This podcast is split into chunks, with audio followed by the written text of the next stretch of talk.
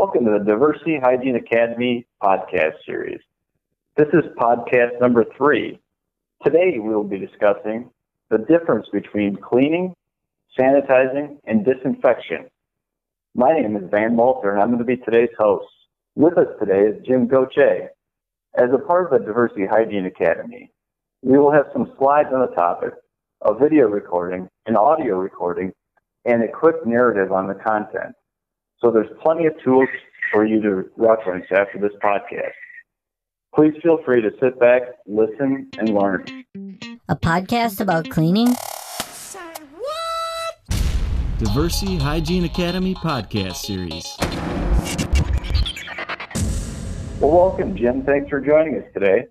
Not a problem, Van. I'm looking forward to this. Yeah, it's great. Uh, I think that today's topic is, is very interesting and something that comes up very, very often. We're going to discuss, and you're going to bring us uh, some some information on what the difference is between cleaning, sanitizing, and disinfecting. These are uh, some terms that I, I very frequently hear used almost interchangeably. So they're they're very different, though. So if you could, just kind of get us started on describing what the difference is here. I would agree that they're interchangeable. That was a good point to make on this.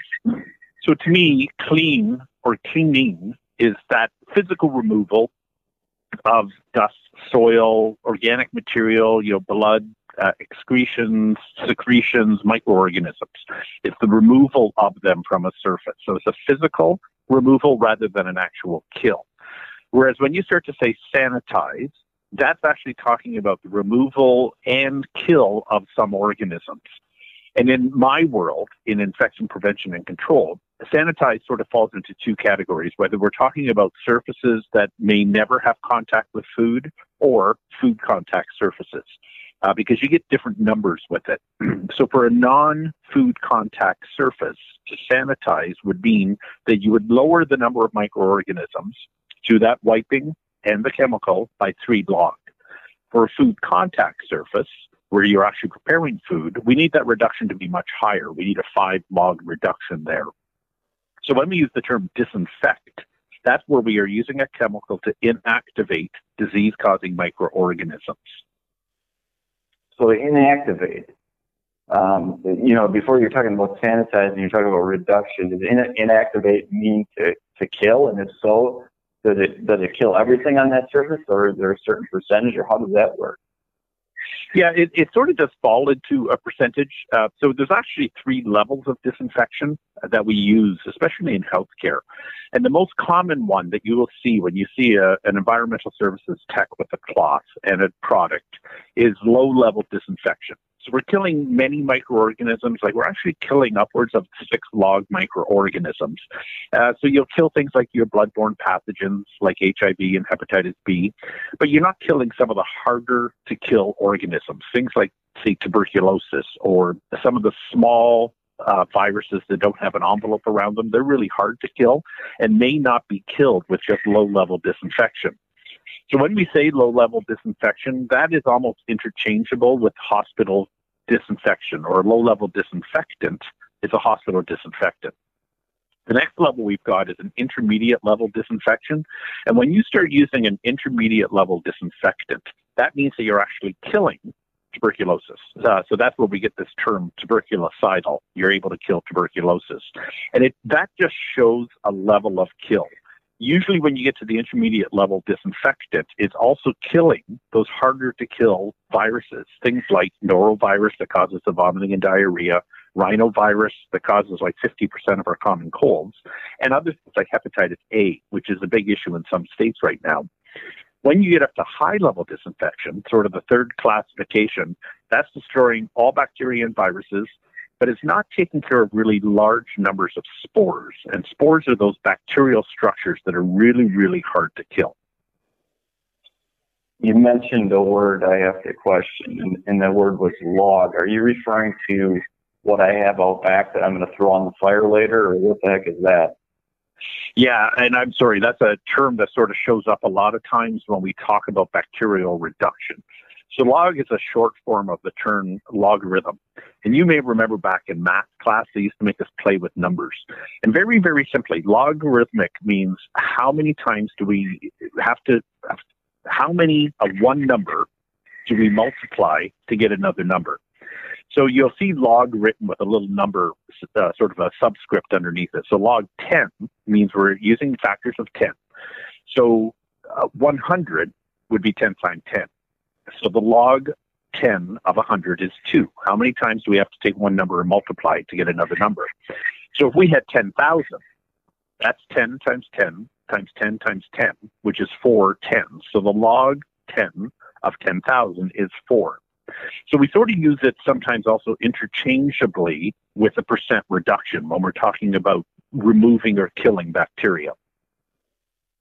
So when you say a percent reduction, so um, just to, so I can wrap my head around this, I'm looking at a label uh, and it says ninety-nine point nine percent. Is that is that kind of what you're talking about here? Yeah. Uh, so ninety-nine point nine percent ties into logs really well. And it, it's funny, I, I use the expression, what do the nines have to do with it, right? So if you have ninety-nine point nine percent, that's three nines listed. And that's actually a three log reduction, three log ten. We're using that factor of ten again. So if you have ninety-nine point nine nine nine, five nines listed, that's a five log reduction. So the way I like to do it, and I like to show people this, because when you work with huge numbers, sometimes log reduction isn't all that impressive. Uh, so for large numbers, I like to remove the number of zeros according to the number of nines. And I'll show you an example of that. I'll give it to you here. Uh, you're actually sort of moving the decimal point over, because any number that we write, if we write one thousand, right, one thousand, normally we would put a decimal point after it in case there's a fraction of a number there. So if I have the number one million, one thousand, and I said, okay, my product kills ninety-nine point nine percent of those organisms. That's three nines. My million has six zeros. So that means I'm taking off three zeros. So I'm down to a thousand. So even with a ninety-nine point nine percent kill, if I had a million organisms, I still have a thousand organisms left. So if I have a product that's going to say, you know, we can disinfect it ninety-nine point nine nine nine percent, there's five nines. So then we got to take a look at how that actually works with the number of organisms. There's still going to be ten organisms present. So I use that as I move the decimal point. So if it's ninety-nine point nine, I move the decimal point over three times to get to that thousand organisms that are left.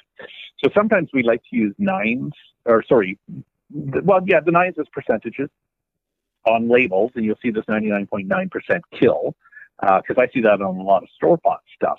Uh, but it's also that log reduction. And we use the log with, for these very, very large numbers. I sometimes do this on a, uh, when I'm presenting in front of people, I'll write the number a trillion, uh, which is one with twelve zeros after it, and say, so even if I have a six log reduction and take six zeros off of my twelve zeros, I still have six zeros left. So a nine, uh, six log reduction, ninety-nine point nine nine nine nine reduction. If there was a trillion organisms present, I still have a million organisms. Uh, so sometimes this helps me explain why we want to clean first and remove a bunch of organisms, because that trillion number comes from what is present in terms of bacteria in human waste, uh, feces, stool, whatever we want to call it, poop is probably the easier way to put it. So if I have um, a gram of dried feces on a surface, and that's about the size of a sugar cube, I always remind healthcare staff, that's a trillion, one times ten to the twelfth organisms present. So if you don't clean it first and just use a disinfectant that's going to kill ninety-nine point nine nine nine nine, that six log reduction, you still have lots of bacteria left. It's so very interesting. So how does this, or does it, directly correlate or, or, or uh, relate to cleaning, sanitizing, and disinfecting? So can basically, are there certain numbers that you can tie to each one of those? Yeah, there is. Um, so the term I didn't talk about is sterilization, because we don't use that. Um, that's used in very specific settings where we sterilize something. And sterilization means it's one hundred percent reduction. Everything's gone. Uh, it's, it's definitely more than a six-log reduction. Uh, it will kill all the organisms that are present. That's sterilization. But we don't sterilize our environment. So even those terms that I gave you, the high level, intermediate level, and low level, high level disinfection is going to be at least a six log reduction of the microorganisms that are there. So we're taking care of at least a million organisms, but we're not going to kill all of those hard to kill things like spores. The intermediate level disinfection, where I'm able to kill uh, that tuberculosis, have that tuberculocidal claim, that's killing. It's a one hundred percent reduction in the microorganisms that are present. It's a six log reduction, but it's killing the bacteria and viruses, right? We're not getting into the spores at all. Low-level disinfection. If I have a disinfectant that I can classify as a low-level disinfectant, I have to show that we have a six-log reduction in bacteria. That's what we test. And the way the testing works now is they make us put more than six-log organism down, um, and we expose it to our disinfectant. We then stop the disinfectant from working, see how many bacteria are still left, and we have to show at least that six-log reduction, the ninety-nine point nine nine nine nine percent reduction. When we get into the sanitizers, that's where there's a difference. If I want to say I can sanitize a food contact surface, I have to show that ninety-nine point nine nine nine percent reduction or a five log reduction in bacteria. Sanitizers aren't tested against viruses. So I'm able to kill that one hundred thousand, right, with the five zeros after it, bacteria. For a non-food contact sanitizer, I only have to show the ninety-nine point nine percent reduction, three log. So I only have to be able to kill one thousand bacteria on a surface, but a non-food contact sanitizer should be used on a surface that's been cleaned already. So again, cleaning is going to do some, it removes a little bit of stuff. There's some articles out there that say that, you know, if you wipe the surface really well, you may remove two or three log, but it's not something I depend on. I want to make sure that the visible dirt is gone. Uh, so it doesn't really fall into a percent reduction by cleaning. But we know our disinfectants work much better, and actually it's recommended that you only apply them to a cleaned surface. To, to help help me drive this home a little bit and help help our listeners understand this a little bit too. So could you give, give us an example? Like if I'm out at the, the grocery store or at the pharmacy and I see on the shelf some, some wipes on the shelf, Can can you tie or, or give us an example as far as log reduction and what we might see on a label at a, at a uh, you know a retail store that we frequent? Sure. Uh, so a lot of times, um, you know, you'll see on the label uh, kills ninety-nine point nine percent of cold and flu viruses. Uh, I've seen that on the store-bought products um, because I like to look at these things. Actually, I do this. Uh, I know my blood donor area, uh, they had a store-bought disinfectant wipe that I looked at going, um, you guys ever read the label on this? Because they weren't using it the way it was recommended to be used. So a lot of these, when you read the label, your store-bought brands are going to sanitize okay. Uh, they're going to kill ninety-nine point nine percent of germs in thirty seconds. But as I've showed you, if you have a lot of bugs present on the surface, ninety-nine point nine percent really isn't all that much. You had a million organisms, you still have a thousand. Now, if you look at the label, they will say it disinfects, but usually the contact time changes. It takes a lot longer than thirty seconds to get up to that disinfection level, that five log reduction. Um, and many of these products will state four minutes or ten minutes because of the chemistry that they use on these wipes. And when I was at the blood donor clinic, um, I asked, you know, what's that wipe over there? Because they use bleach and water if there's actually a blood spill, because you know people are donating blood, you might have a little bit of blood show up. But what they used the store-bought brand was for the chairs that we lie in while we're having our blood taken. So I asked them for it, I read it, and it says, yes, disinfects, leave wet for ten minutes. And I looked at her and said, so you apply this two or three times at the end of the day, right, to disinfect these couches? And she goes, no, we just wipe it. I said, did you know it's supposed to stay wet for ten minutes? Because you have to follow what it says on the label. Even with the store-bought brand, they will tell you how long it needs to stay wet.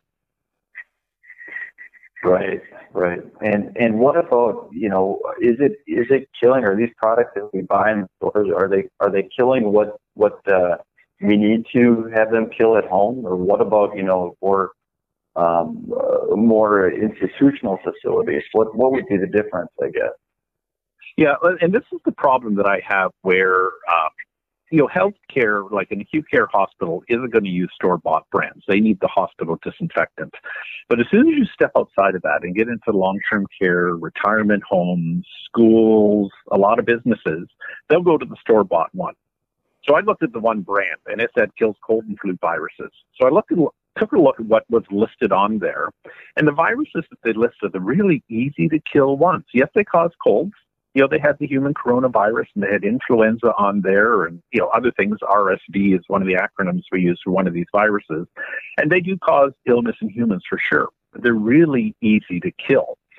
So then I thought, well, let's take another look at a different brand, because it, again, said, you know, kills ninety-nine point nine percent of cold and flu viruses.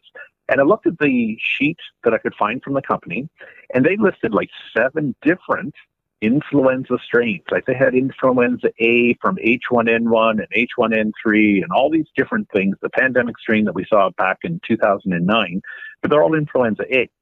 So all of the viruses that they listed were all easy to kill.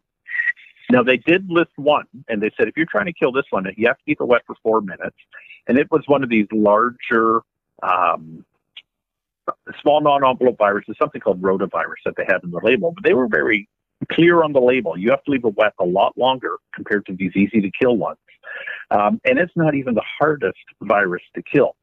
So my big problem with a lot of the store brands is they're not really effective against the things I worry about as an infection control practitioner that I might see in long-term care. So they don't kill that norovirus uh, that causes the vomiting and diarrhea that goes through everywhere all the time. That's the big one you see on cruise ships for coronavirus anyways. Uh, but the one that causes the vomiting and diarrhea, if it's a viral infection, it's really hard to kill, and it is definitely not killed by some of these store brands. That's why you want to have your hospital disinfectant or something that's an intermediate level disinfectant that states we can kill those hard-to-kill viruses like norovirus, rhinovirus, hepatitis A, and sometimes what you'll actually see on these products is poliovirus. Not that polio is a big problem, but it's a, a virus that we can test in the laboratory a lot easier than some of these other viruses. Yeah, well, this is, you know, we, we started this conversation, and when we started, it, it was on the, just the basis of today we're going to be talking about the difference between cleaning, sanitizing, and disinfection. It seems pretty pretty simple question, a pretty simple uh, um, thing to explain, but actually it, it gets fairly complex, and there's a, there's a lot to it. And then you start adding in the log reduction and how that how that factors into cleaning, sanitizing, and disinfection. So if you could, you know, can you just break it down in some and give us just some key takeaways and points? Sure. I think the biggest thing to remember is we always need to clean before we disinfect. That helps get the surface ready. And in many cases, giving surfaces a good wipe with a detergent, like some soap and water, is probably going to keep surfaces safe. If we have somebody who is sick, is when we have to take a look at what we're trying to kill. And I think what we're going to see, especially after um, COVID nineteen uh, caused by this new virus, is people are going to expect their surfaces to be disinfected. So we're going to want to clean first and then disinfect. But then there's the question of what are you trying to kill and what does your product actually kill? So if nothing else, I want people to take a good look at their label and say, you know, are you going to kill something like rhinovirus that causes fifty percent of those colds and flus that we see go through long-term care and through schools? Or do we just want to be able to kill the easy stuff? Uh, my personal feeling is we should always be aiming high, um, especially if I'm looking at a long-term care facility where we don't want to see granny and grandpa within these facilities getting that cold caused by rhinovirus. We definitely don't want them to get the SARS CoV two virus because that was so devastating on this population. And we don't want them to have the vomiting and diarrhea. In schools, I think it's a good idea to to say, you know, we really shouldn't be using consumer brands in here, because I'm not sure if you're aware, Van, a lot of times at the start of the school year, all the parents get a note saying, please send your child back with a bucket of wipes. So everybody runs off to their consumer brand store, buys their consumer brands, and sends them back to the school.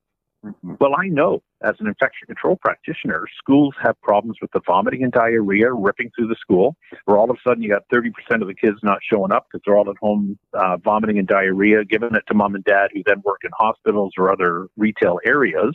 They're sick and can't go to work. I would rather have nipped that in the bud by using a good product at the start. The problem is you can't get a lot of good products that are going to take care of things like norovirus and rhinovirus at a retail level. And I think this is a position where we have to get a lot better communication going between schools and industry like ourselves, where they can actually get products that are going to be effective against a lot of these things. In some cases, your consumer brand will be good enough. I think at home is probably fine for you. If you feel you have that need to disinfect surfaces at home, you want to give the bathroom a wipe down. But if you've had somebody sick with the vomiting and diarrhea, uh, which works its way through homes, unfortunately, I've been there a couple of times where it's gone through, fortunately, just my wife and I, not our kids. Uh, but that's when I would probably want to step it up. And if I absolutely had to, that's when I might want to take a look at diluting some bleach for that one-time clean uh, when there's been something like this, if you don't have a stronger product available. Did I cover that okay? Yeah, no, that was that was great. And especially it really hits home when you start talking about the schools and the products that are brought in by the parents. And even sometimes the products that are, because sometimes the schools spec what you should bring in too. So how important it is to get the right products in there. So that, that was a great summary.